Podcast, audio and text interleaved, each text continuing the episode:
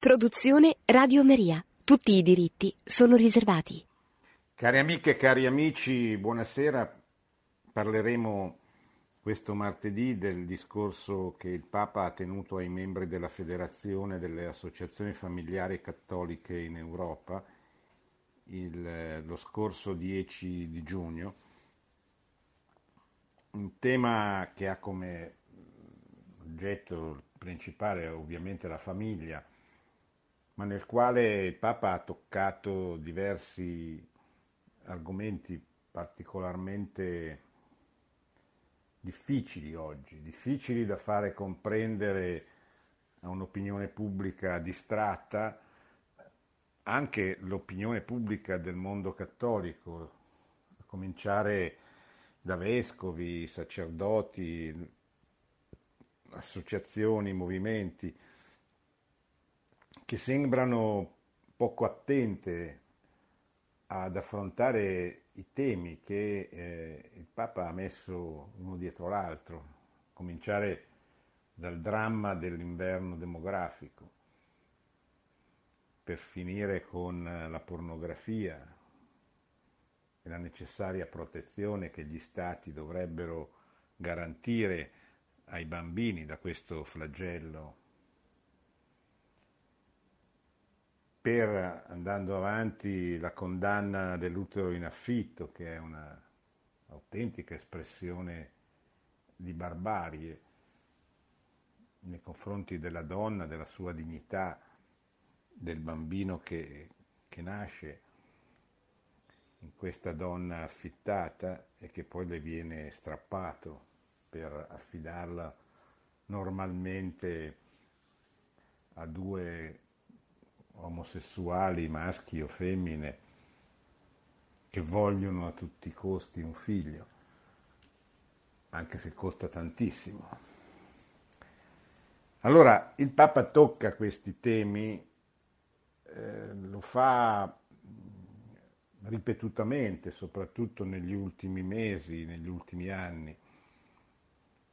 Eh, spesso sembra che il mondo occidentale non non percepisca questa, la gravità di, di, di queste situazioni. Certamente non lo percepisce la classe politica, quella che, ci, che, governa attualmente la maggior parte degli stati occidentali, ma anche quei partiti che pur a parole si dicono eh, preoccupati dell'inverno demografico, della pornografia, della diffusione di questa ideologia di genere che poi produce tutte queste conseguenze, poi non, non riescono, non so perché, non, se non vogliano, se abbiano paura, se subiscano il politicamente corretto, se temano di non avere, di perdere consenso nel loro elettorato, ma di fatto anche quei partiti che pur a parole sono favorevoli a questi principi di buonsenso, prima ancora che di, di, di insegnamento della Chiesa, anche questi partiti, dicevo, fanno fatica poi a, a operare concretamente per realizzare, per proteggere, per superare, per favorire queste situazioni drammatiche. L'esempio del nostro paese è evidente, cioè i partiti del centrodestra a parole sono molto favorevoli a fare iniziative, a promuovere iniziative contro l'inverno demografico per, per favorire ehm, la, la, le nascite, per aiutare le donne, le famiglie a mettere al mondo dei figli. Però poi poco fanno. Pur governando in 14 regioni, non proviene da queste regioni governate da questi partiti una spinta evidente, forte, significativa, importante a favore delle nascite oppure contro l'utero in affitto, contro la diffusione della pornografia, eccetera, per parlare degli altri temi affrontati dal, dal Papa in questo discorso, ma certamente almeno sul tema dell'inverno demografico sarebbe comprensibile, auspicabile una, una, serie di interventi a livello eh, di regioni, a livello di comuni, per quanto possibile, cioè mi rendo conto che poi i provvedimenti eh, non, eh, non possono essere soltanto cioè dovrebbero essere anzitutto provvedimenti legislativi del governo nazionale, ma anche le regioni, anche i comuni possono fare. Ci sono dei comuni, ho presente il comune di Cantù che ha stanziato una piccola cifra, ma non è un grandissimo comune, è una cifra che può essere eh, aumentata, che potrebbe essere aumentata, da suddividere per tutti i nati nel corso dell'anno nel comune. È, una, è un piccolo gesto che certamente non cambia la vita di queste famiglie, ma è un segno. È un segno che se venisse fatto da tutti i comuni o da tanti comuni, contribuirebbe a creare una mentalità, a segnalare un problema a creare le condizioni per poterlo affrontare e risolvere, non soltanto con eh, manifestazioni eclatanti come gli stati generali della, della, maternità che sono stati, della natalità che sono stati organizzati recentemente, dove sono intervenuti il Papa, il Presidente del Consiglio, il Presidente della Repubblica, tutte cose belle, importanti, significative, ma che poi non si traducono in provvedimenti concreti come sarebbe giusto che fosse. Detto questo, è evidente che il problema dell'inverno demografico è anzitutto un problema culturale, non è soltanto un problema e non è soprattutto un problema economico. Abbiamo la fortuna di avere un presidente del, dell'Istat, dell'Istituto Statistico, che continua a sollecitare, a, a, produrre dati, che è il suo compito, è il compito dell'Istat, sull'inverno demografico, che dovrebbero scuotere un po' le classi politiche, dovrebbero far capire la portata profonda, la gravità profonda del, del problema. Eh, abbiamo questa fortuna, non la usiamo come sarebbe auspicabile, però possiamo capire anche dai dati che laddove ci sono delle politiche a sostegno della maternità, delle, delle nascite, della natalità, come per esempio nelle province autonome di Trento e di Bolzano, Certamente il numero dei, dei nati è aumentato, mi pare dall'1,2 per donna all'1,9, ma siamo sempre comunque sotto il livello del ricambio, cioè tra nati e morti, che avviene con 2,1 nati per, per ogni donna. Questo per dirci che le politiche a sostegno della natalità servono, sono importanti, vanno auspicate, vanno sollecitate alla classe politica, ai partiti politici, ma non bastano, da sole non bastano. Quello che soprattutto è eh, la chiave per svoltare verso una primavera demografica è il tema culturale.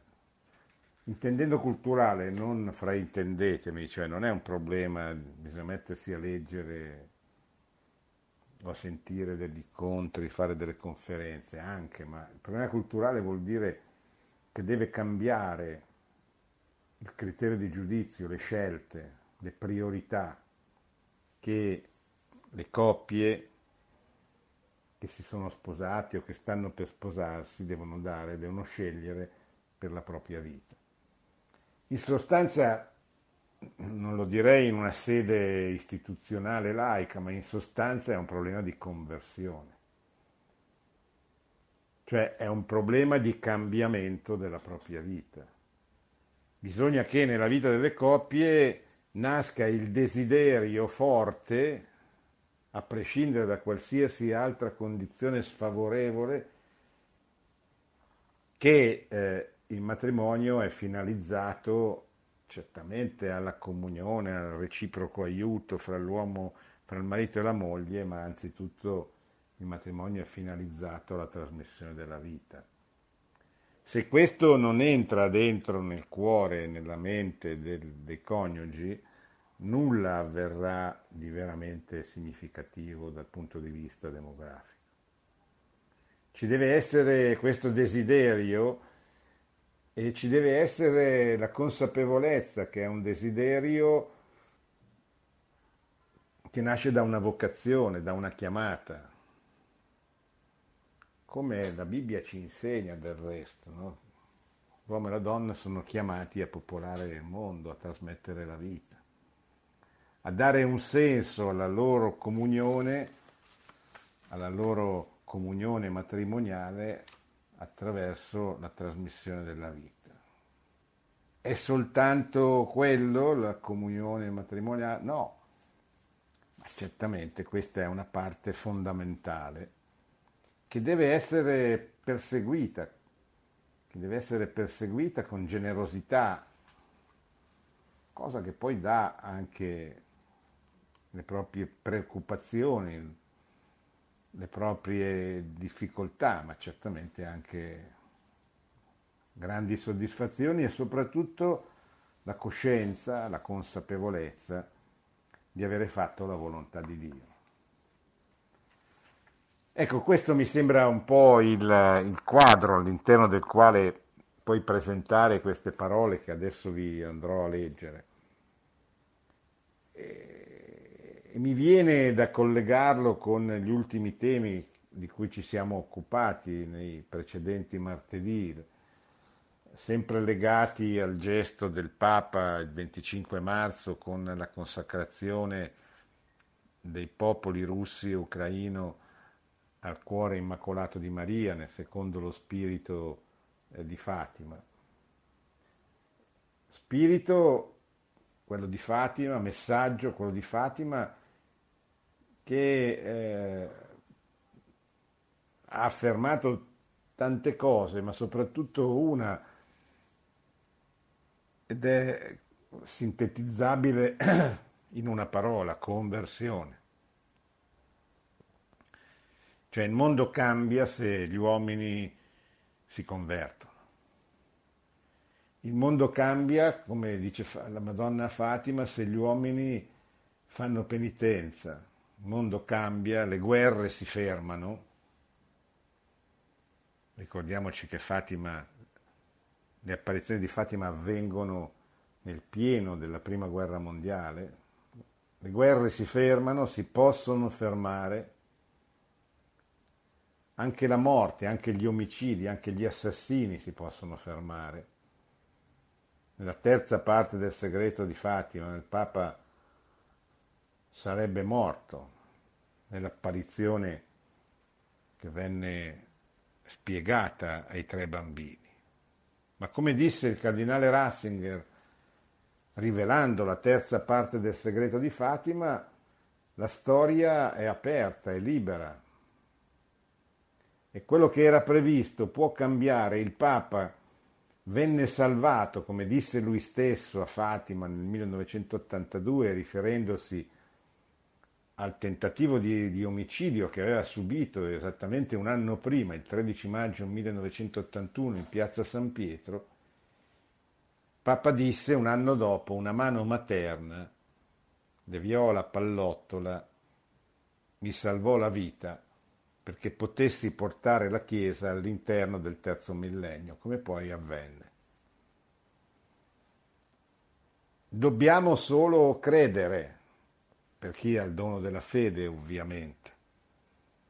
che il mondo può cambiare se gli uomini cambiano, se gli uomini si convertono, se gli uomini fanno penitenza, se gli uomini si consacrano al cuore immacolato di Maria per fare la volontà di Dio, allora possono succedere anche i miracoli. Nella storia tante volte si sono verificati dei miracoli che nessuno avrebbe potuto prevedere. Chi poteva pensare che nel 313 l'imperatore Costantino si sarebbe convertito, vedendo il segno della croce sugli scudi dei suoi soldati. Chi poteva pensare che avrebbe così concesso libertà, la libertà religiosa alla Chiesa, alla Chiesa cattolica, di diffondere il Vangelo in tutti i territori dell'impero. E chi potrebbe immaginare, chi potrebbe avere immaginato tanti episodi miracolosi della storia della Chiesa, dell'evangelizzazione, della nascita di quella che poi sarà la cristianità eh, in Occidente. Chi potrebbe avere pensato, per entrare nel tema della guerra che incombe sull'Europa, chi potrebbe avere pensato nel X secolo la conversione di una principessa vichinga, Olga, che nulla sapeva del cristianesimo, che lo incontrò, che chiese di essere battezzata, che fu battezzata, che trasmise la fede ai figli e soprattutto ai nipoti. Il nipote Vladimiro, che si battezzerà nel fiume Dnieper, quello che passa a Kiev in Ucraina, dove appunto questo grande re si è battezzato sempre nel X secolo con tutto il suo popolo. Sono miracoli, miracoli dove ci sono degli uomini che contribuiscono, che hanno contribuito affinché si potessero realizzare, ma dove è assolutamente evidente l'intervento di Dio.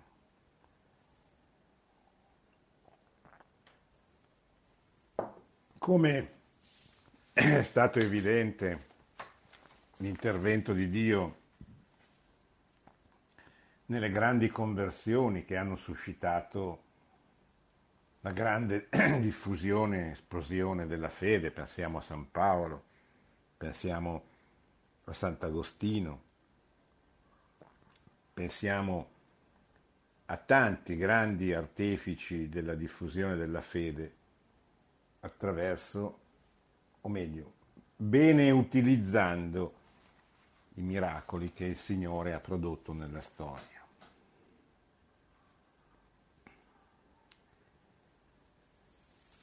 Nel vostro impegno quotidiano per le famiglie, ha detto Papa Francesco, voi svolgete un duplice servizio, sta parlando ai membri della Federazione delle Associazioni Familiari Cattoliche Europee.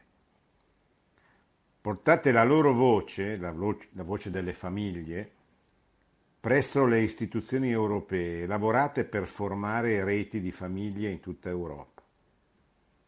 Questa missione è in piena consonanza con il percorso sinodale che stiamo vivendo, per fare sì che la Chiesa diventi una famiglia, più famiglia di famiglie.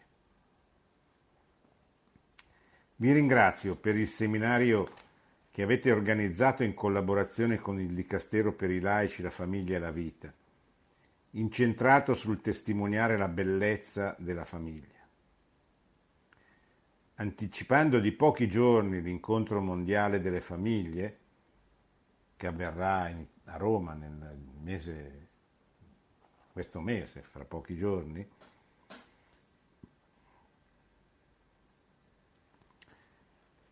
il vostro seminario richiama l'attenzione sulla carenza di nascite in Europa e soprattutto in Italia. L'Italia è il paese europeo forse il peggiore o comunque uno dei peggiori dal, dal punto di vista demografico. Perché in Francia soprattutto, ma anche in Germania, ci sono delle politiche familiari molto più importanti, significative che da noi. E questo, come è avvenuto nelle province di Trento e di Bolzano, ha permesso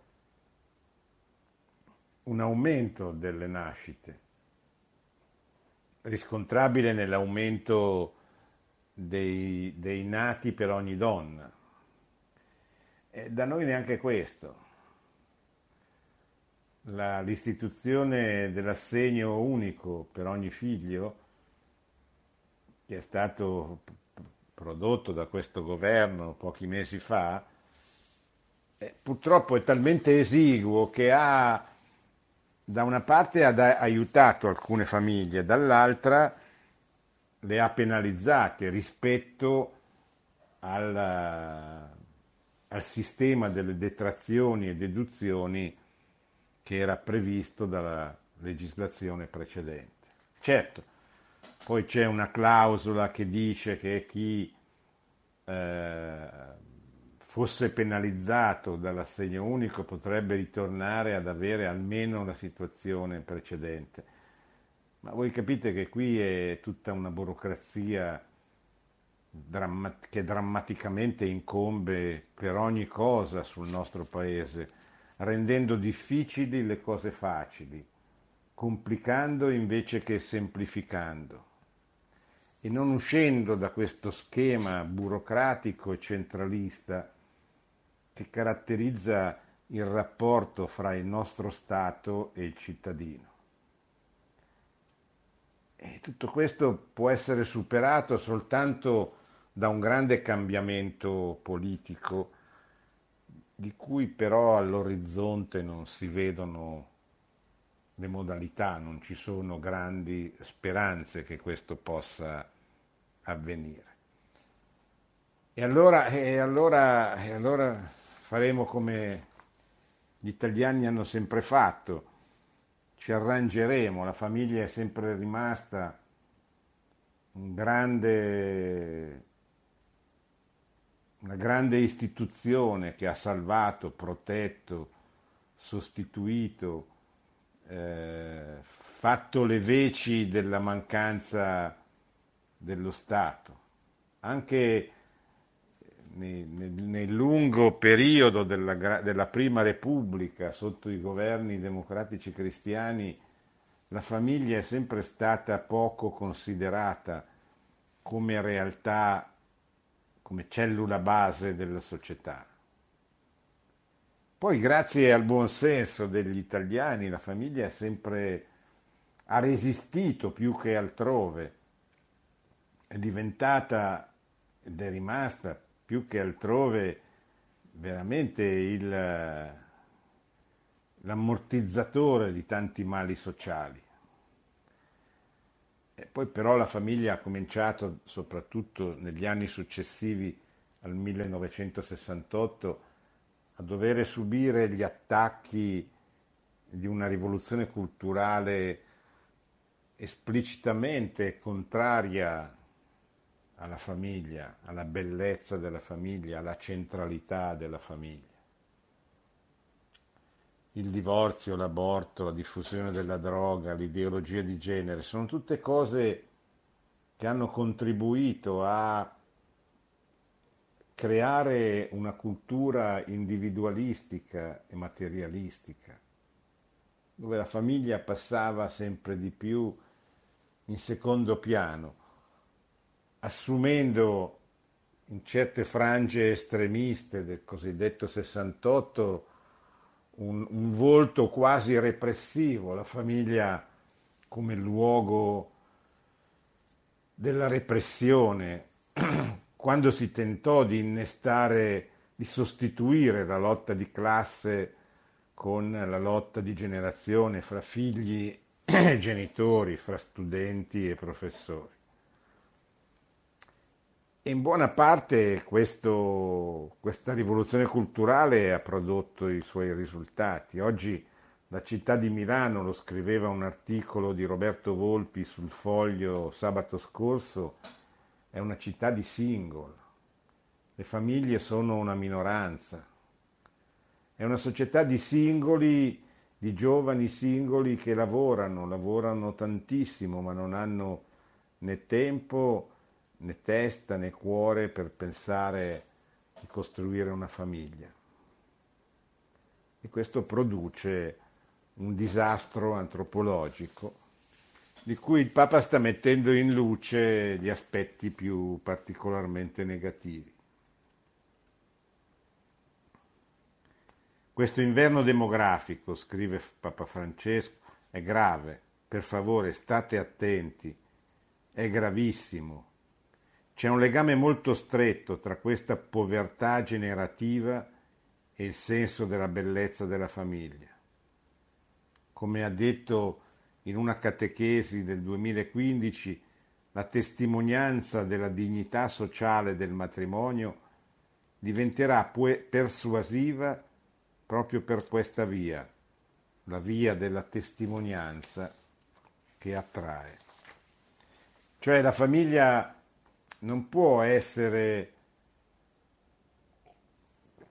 diffusa, sostenuta, se non c'è la testimonianza di famiglie, della loro bellezza, della convinzione con cui viene vissuta questa comunione. Se non c'è la prova visibile, vissuta, incarnata della bellezza di questo istituto. Rinnovando l'esortazione che vi ho rivolto cinque anni fa, sempre a questa associazione di, famiglia, di associazio, questa associazione di associazioni familiari cattoliche, vi incoraggio a portare avanti il vostro lavoro per favorire la nascita e il consolidamento di reti di famiglie. Cosa sono le reti di famiglie? Sono una cosa molto semplice, la la convinzione che la famiglia non può resistere da sola vivendo in una cultura e in una società ostile alla famiglia stessa. Che ci sia questa ostilità credo che nessuno possa negarlo. Non solo perché si parla troppo poco di famiglia, ma perché se ci fate caso si, parla, si, si, è, si, si è cominciato a parlare da qualche anno di famiglie, non di famiglia, mettendo sullo stesso piano le unioni civili, le unioni omosessuali, i patti, i cosiddetti Pax come erano in Francia, mettendoli sullo stesso piano della famiglia, fondata sul matrimonio fra un uomo e una donna ma questa sola è famiglia. E questo va detto, ribadito, ripetuto, nonostante incontrerà, eh, come dire, la, il, il rifiuto, la condanna, il disappunto delle elite che comandano, che guidano le opinioni pubbliche attraverso la cultura, i professori, i giornalisti, i talk show televisivi dobbiamo resistere a questo pensiero unico. La famiglia è solo quella dove si può trasmettere la vita, dove c'è un uomo e una donna, un papà e una mamma. Tutto il resto sono altre cose, ma non sono famiglia. Le unioni civili che sono state approvate dal governo Renzi nel 2016, imposte con il voto di fiducia, sono il tentativo di scardinare la famiglia, cosa che, di cui il cattolico Renzi non si è neppure accorto, del danno che faceva, del fatto che prendeva una posizione completamente ostile all'insegnamento del Magistero della Chiesa. E oggi tanti che magari si professano cattolici perché credono di esserlo, perché gli fa comodo da un punto di vista elettorale, politico, continuano nella stessa prospettiva.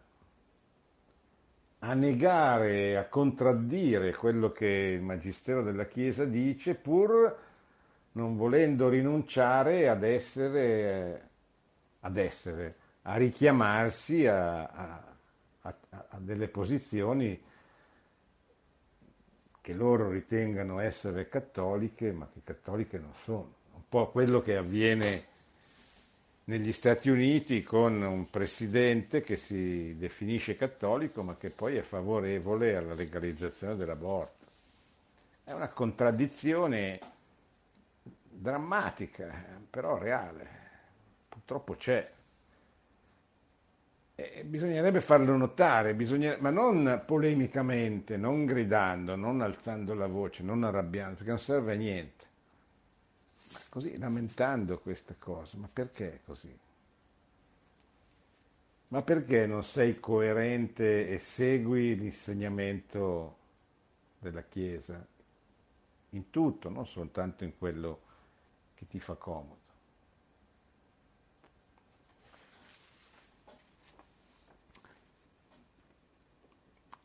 E siccome la famiglia da sola non ce la fa, in una cultura ostile, in un mondo ostile, in una scuola dove tu mandi figli e ricevono l'insegnamento che ricevono, perché ricevono i professori che, che capiterà, soprattutto se li mandiamo in una scuola pubblica, statale. E anche qui un'altra grave ingiustizia. Io voglio mandare i figli in una scuola cattolica, in una scuola che ha un progetto educativo coerente con eh, i miei valori, eh, devo pagare. Pur pagando le tasse come tutti gli altri. Se voglio educare in un certo modo mio figlio, devo pagare. E questo è contrario alla libertà di educazione perché la scuola dove vorrei mandarli, essendo proprio, si chiama paritaria, proprio perché mi offre la parità del, dell'educazione della scuola statale. Però io devo pagarla. Questa è un'ingiustizia colossale. E però eh, nessuno insiste su questi punti. No?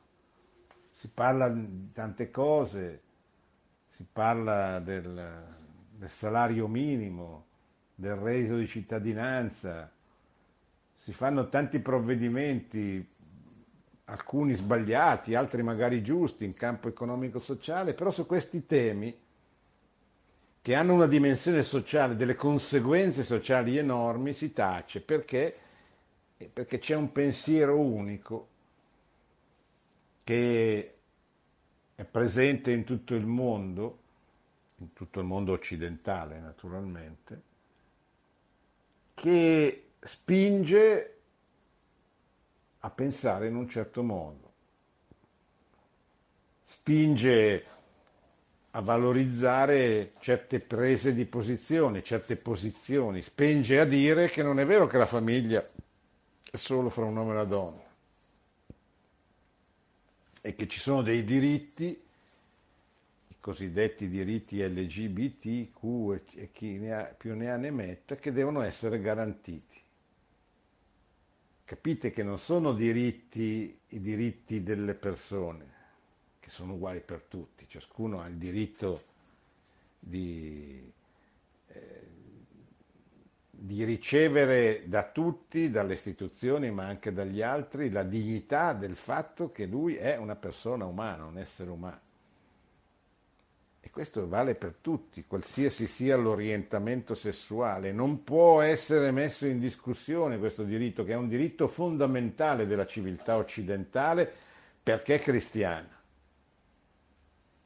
Ma questo non, concerne, non c'entra con l'orientamento sessuale. Io devo rispettare le persone, tutte le persone, qualsiasi sia il loro orientamento sessuale. Non devo rispettarle perché hanno un determinato orientamento sessuale, devo rispettarle perché sono persone. E allora tutto questo, se non si crea una rete di famiglie dove le famiglie si possono aiutare concretamente, dove ciascuna famiglia può sentirsi che ha queste idee, questa visione del mondo cristiana, può sentirsi parte di una comunità che la capisce, l'aiuta, la sostiene, la protegge. Se non nascono queste reti di famiglie, la famiglia è veramente destinata a scomparire. È un servizio prezioso, dice il Papa, perché c'è bisogno di luoghi, di incontri, di comunità in cui le coppie e le famiglie si sentano accolte, accompagnate, mai sole. È urgente che le chiese locali in Europa e non solo si aprano all'azione dei laici e delle famiglie che accompagnano famiglie. Viviamo, questo è chiaro, non solo un'epoca di cambiamenti, ma un cambiamento d'epoca. Il vostro lavoro, continua Papa Francesco, si attua in questo cambiamento che può provocare a volte il rischio di scoraggiarsi. Ma con la grazia di Dio siamo chiamati a lavorare con speranza e fiducia in comunione effettiva con la Chiesa. A questo proposito, esempi recenti sono il memorandum d'intesa siglato lo scorso anno dalla vostra federazione con il Consiglio delle conferenze episcopali d'Europa e per la cooperazione con la Commissione degli Episcopati dell'Unione Europea, nei cui uffici a Bruxelles è situato il vostro segretariato generale. Le sfide sono grandi e sono tutte connesse tra loro. Ad esempio, non si può parlare di sviluppo sostenibile senza una solidarietà fra le generazioni. Questo lo disse lo stesso Papa nell'enciclica Laudato Si, al numero 159. Non si può parlare di sviluppo sostenibile senza una solidarietà fra le generazioni. E questa solidarietà presuppone un equilibrio, ma proprio questo equilibrio manca oggi nella nostra Europa. Un'Europa che invecchia, che non è generativa, è un'Europa che non può permettersi di parlare di sostenibilità e fa sempre più fatica a essere solidale. Per questo voi sottolineate spesso che le politiche familiari non vanno considerate come strumenti del potere degli Stati, ma sono fondate in primis nell'interesse delle famiglie stesse. Gli Stati hanno il compito di eliminare gli ostacoli alla generatività delle famiglie e di riconoscere che la famiglia costituisce un bene comune da premiare, con delle naturali conseguenze positive per tutti.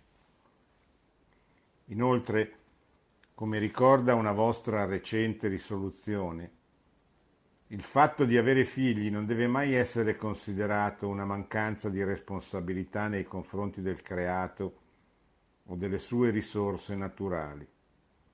Il concetto di impronta ecologica non può essere applicato ai bambini, poiché essi sono una risorsa indispensabile per il futuro.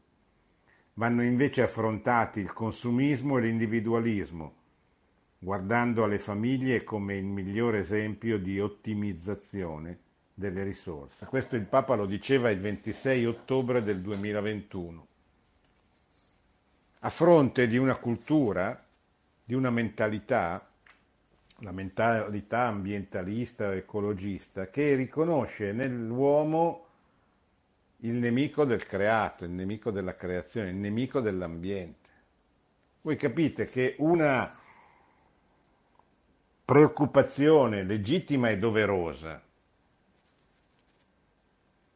quella di preservare l'ambiente dagli abusi che gli uomini ogni tanto in alcuni periodi della storia hanno fatto dell'ambiente.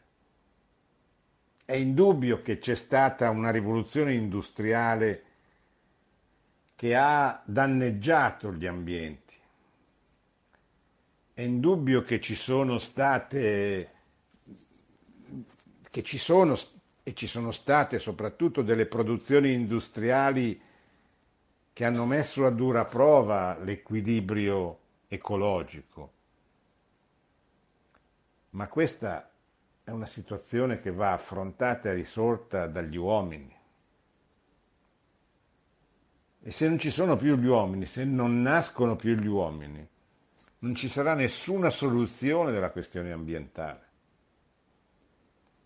Ora, questa ideologia ambientalista, che non ha nulla a che vedere con la protezione dell'ambiente, pensa che l'uomo sia il nemico, l'intruso sulla dea terra, sulla madre terra, che acquisisce, secondo questa ideologia, una sorta di eh, mentalità che la considera, che, che prevede una sorta di mentalità che la considera una divinità intoccabile.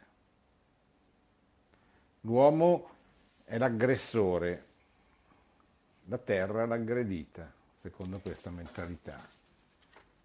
E questa mentalità non, non porta a generare figli, perché considera le famiglie che mettono al mondo figli, soprattutto se sono tanti, delle famiglie pericolose. Ecco, ecco, questa è la cultura dominante, questo è il pensiero unico che, che dobbiamo scardinare come eh, con pazienza, attraverso il dialogo, facendo notare le contraddizioni, aiutando le persone a vedere, a capire la bellezza della famiglia e della famiglia numerosa in modo particolare. Parliamo inoltre della piaga della pornografia, che è diffusa ormai ovunque tramite la rete. La pornografia, dice il Papa, va denunciata come un attacco permanente alla dignità dell'uomo e della donna. Si tratta non soltanto di proteggere i bambini, compito urgente delle autorità e di noi tutti, ma anche di dichiarare la pornografia come una minaccia per la salute pubblica.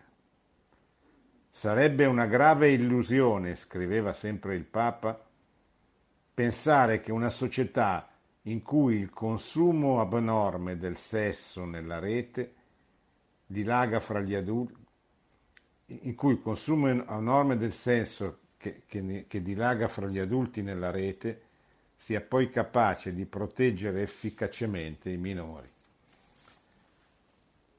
Una società dove milioni di persone guardano la pornografia in rete, come faranno queste stesse persone a proteggere i bambini dalla pornografia? Le reti di famiglia, in, co- in cooperazione con la scuola e le comunità locali, sono fondamentali per prevenire, per combattere questa piaga, sanando le ferite di chi è nel vortice della dipendenza, di questa dipendenza sessuale che è terribile. La dignità dell'uomo e della donna è minacciata anche dalla pratica inumana e sempre più diffusa dell'utero in affitto, in cui le donne, quasi sempre povere, sono sfruttate e i bambini sono trattati come merce.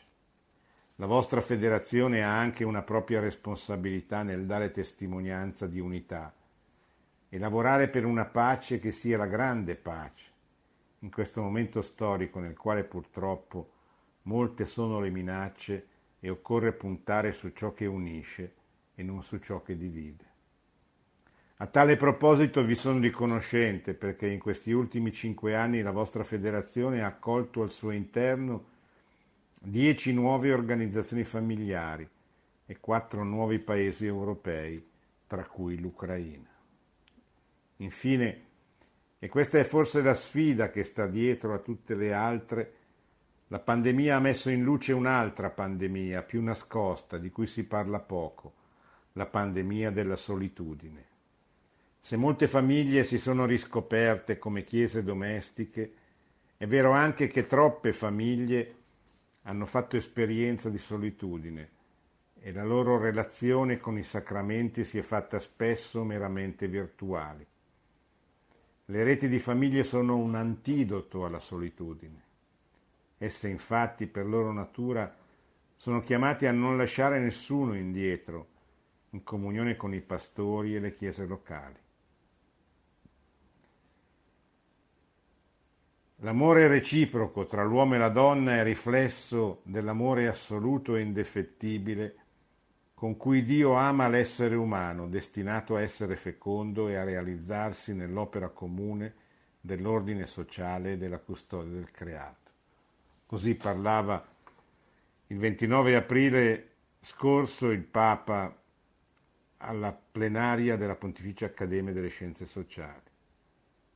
La famiglia fondata sul matrimonio è dunque al centro, è la prima cellula delle nostre comunità e deve essere riconosciuta come tale nella sua funzione generativa, unica e irrinunciabile, dice il Papa.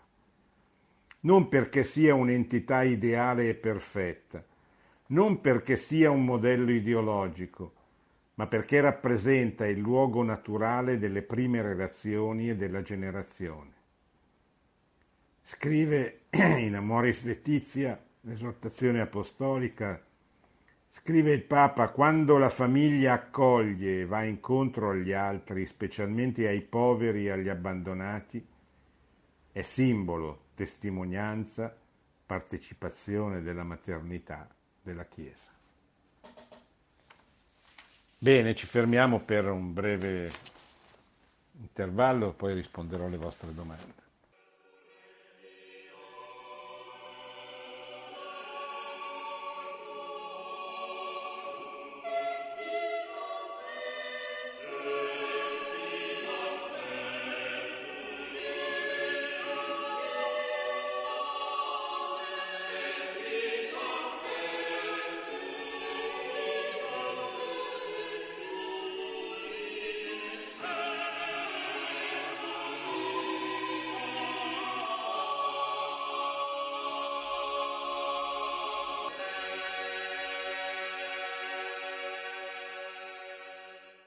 Pronto?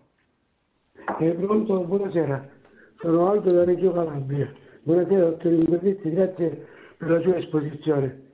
Io mi presento subito, ho fatto un piccolo comitato eh, per la famiglia in appoggio alla Bonetti, sarebbe per la Leopolda, ma non è questo il punto. Il punto è un altro, perché sono cristiano cattolico da una vita, sono militante, ho 74 anni. Volevo puntualizzare il fatto delle scuole private. Purtroppo dopo dal 1900 c'è la scuola privata di San Vincenzo, dal 1850 le scuole sono qui, però da due o tre anni hanno chiuso le scuole superiori, questo è un fatto, ho tamponato due anni di seguito, una volta dicendo al vescovo, un'altra volta interessando il consiglio comunale, hanno tamponato, invece poi due o tre anni fa hanno chiuso la scuola superiore, tenendo solo eppure il Vincenzo era un cielo per la città di Reggio Calabria. E quindi questo è il punto. Io ora col vescovo nuovo che c'è a Reggio tornerò alla carica per fare vedere se era possibile ripristinare tutto. Ascolto per radio. Sì. Beh questo dramma delle scuole paritarie che chiudono è purtroppo molto reale perché sono costrette ad avere delle spese per i, per i professori, eccetera, che le costringono ad aumentare le rette e a farle diventare le scuole cosiddette per i ricchi, perché soltanto quelli che possono permettersi di pagare la retta possono mandare i loro figli in queste scuole.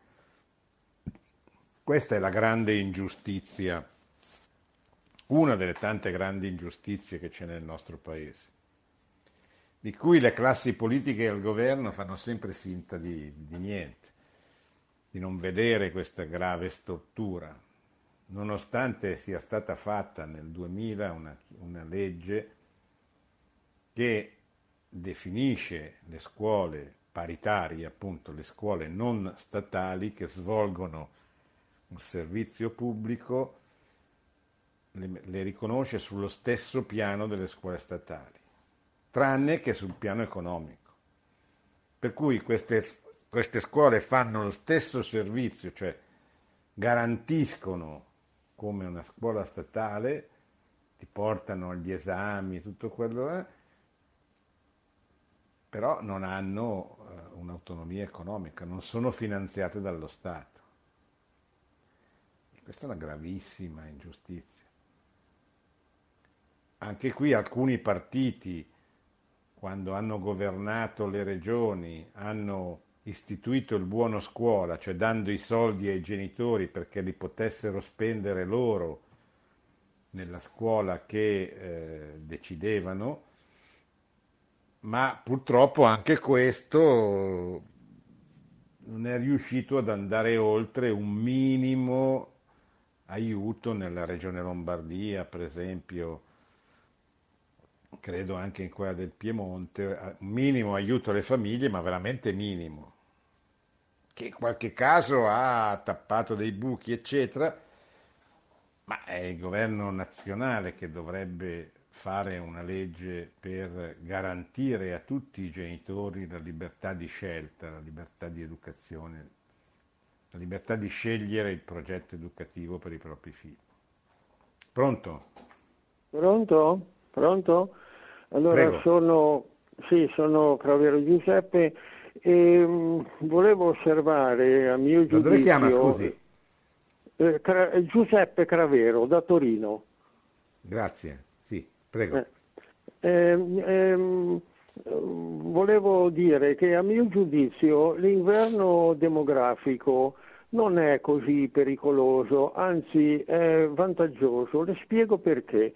Perché eh, l'umanità è fatta da persone che sono giovani e non possono lavorare, quindi diciamo grosso modo dai 0 ai 25 anni. Poi penso persone che possono lavorare grosso modo diciamo dai 25 ai 65 e poi i vecchi. I beni che devono essere prodotti sono prodotti solo dalle persone che possono lavorare e devono essere utilizzati da tutti, sia quelli che devono lavorare, quelli che possono lavorare, così come i giovani e i vecchi. Ebbene, eh, il rapporto tra eh, il numero dei giovani più il numero dei vecchi rispetto al numero di quelli che lavorano eh, deve essere minimo perché eh, gli adulti devono produrre oltre che per se stessi anche per gli altri, quindi è bene che producono. Questa condizione si verifica, è dimostrato matematicamente, con una diminuzione di popolazione, non una, una diminuzione violenta, eh, intendiamoci, ma una lieve diminuzione, diciamo grosso modo eh, qualcosa di meno come due figli per famiglia, ecco, grosso modo. Queste sono le mie considerazioni in merito. Grazie, sento le sue risposte. Ma io non sono un demografo, però tutti i demografi che conosco mi, mi, mi, mi hanno confermato che una nazione che non cresce va a morire. Anche questo è un fatto matematico. Cioè dove non c'è la sostituzione, come nei paesi occidentali, in particolare in Italia, significa che, eh, secondo un recente libro uscito da uno statistico, Roberto Volpi, nel, già quest'anno abbiamo perso quasi un milione di abitanti, nel giro dei prossimi anni ne perderemo altri 5. E questo eh, crea la, una situazione per cui diminuiscono le persone che lavorano, aumentano le persone che percepiscono la pensione attraverso i versamenti di quelli che lavorano che diminuiscono sempre di più. E questo crea una situazione in cui eh, mentre prima c'era una base, una specie di piramide, adesso non sono in grado di farvela vedere, con eh, la base più, più grande, del, più larga del vertice, cioè era più numerosa la base che sosteneva gli anziani che percepivano le pensioni. Oggi si sta verificando, anzi è già verificata un'inversione, cioè la base è sempre più ristretta e quindi la piramide è capovolta finché scoppia, cioè finché arriverà il momento in cui il numero delle persone che lavorano non saranno più in grado di mantenere e pagare le pensioni di quelli che le devono percepire. Ma questo è solo uno degli aspetti del, della tragedia dell'inverno demografico, perché è evidente che eh, una società nella quale non nascono bambini, una famiglia nella quale non nascono bambini, e non solo il bambino, il figlio unico, non nascono bambini, è una società le cui relazioni sono compromesse perché non c'è bisogno di essere degli esperti di pedagogia per vedere le difficoltà che hanno i figli unici nelle relazioni con il loro prossimo. Non c'è bisogno di essere dei pedagogisti per capire come la vita familiare è la vita che prepara i futuri cittadini, la futura classe dirigente di una nazione.